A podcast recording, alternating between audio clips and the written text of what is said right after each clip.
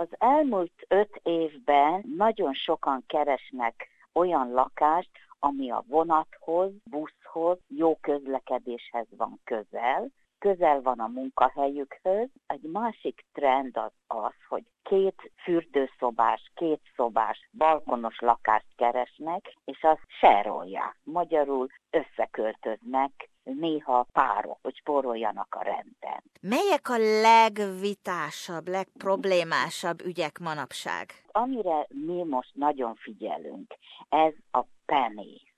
Nem tudom, hogy valaki van-e Ausztráliában, aki még nem találkozott penészes fallal, fürdőszobával. Egy titka van. Nagyon sokszor ki kell nyitni az ablakot. A fürdőszobában nyitva kell hagyni. Rendszeresen le kell mosni a falakat, a mennyezetet, akkor nem lesz penész.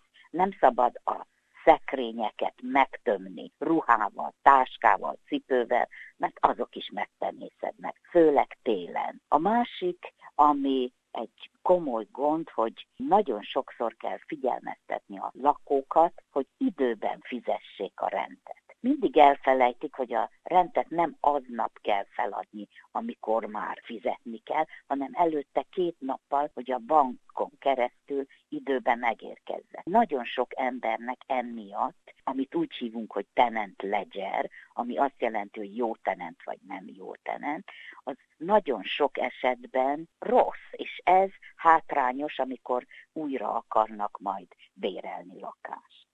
Apropó a bérleti árak, mit gondol Ilona? Nem szaladtak egy kicsit meg? Mennyire megfizethetőek? A bérleti árak elszaladtak, de egy kényszerhelyzet van, mert nincs elég lakás jó helyen, közel a közlekedéshez, bérletre. Nagyon messze kell költözni ahhoz, hogy a bérlet jó legyen, de akkor a közlekedés elviszi a pénzt. Tehát az emberek variálnak vagy fizetnek egy kicsit több rendet, és olyan helyen vannak, ahova hamar hazaérnek, vagy hamar elérik a munkahelyüket, vagy pedig elköltöznek messzire, és közlekednek naponta egy-másfél órát. A rentek nem állnak meg, a rentek mindig felfele mennek, a rentek nem mennek visszafele, néha egy kicsit stagnál. Mondjuk ezelőtt 20 évvel a keresetek egyharmada volt az, amit a rendre költöttek az emberek, most pedig már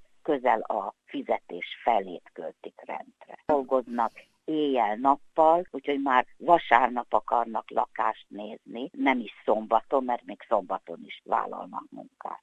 Egyetért az a Lilona, hogy a bérlők szoronkásban élnek, kiszolgáltatottnak érzik magukat? Nem, azt nem mondanám. Azt nem mondanám, mert mindenkinek megvan a lehetősége, hogy vegyen magának lakást. Hogyha elkezdenek spórolni, ketten vannak, akkor össze tudnak gyűjteni egy depozitra pénzt, és vehetnek maguknak lakást. Ez sokszor azért nem így van, mert csak azt a lakást engedhetik meg maguknak megvenni, ami nem azon a környéken van, ahol szeretnének lakni. Ezért inkább úgy döntenek, hogy bérelnek.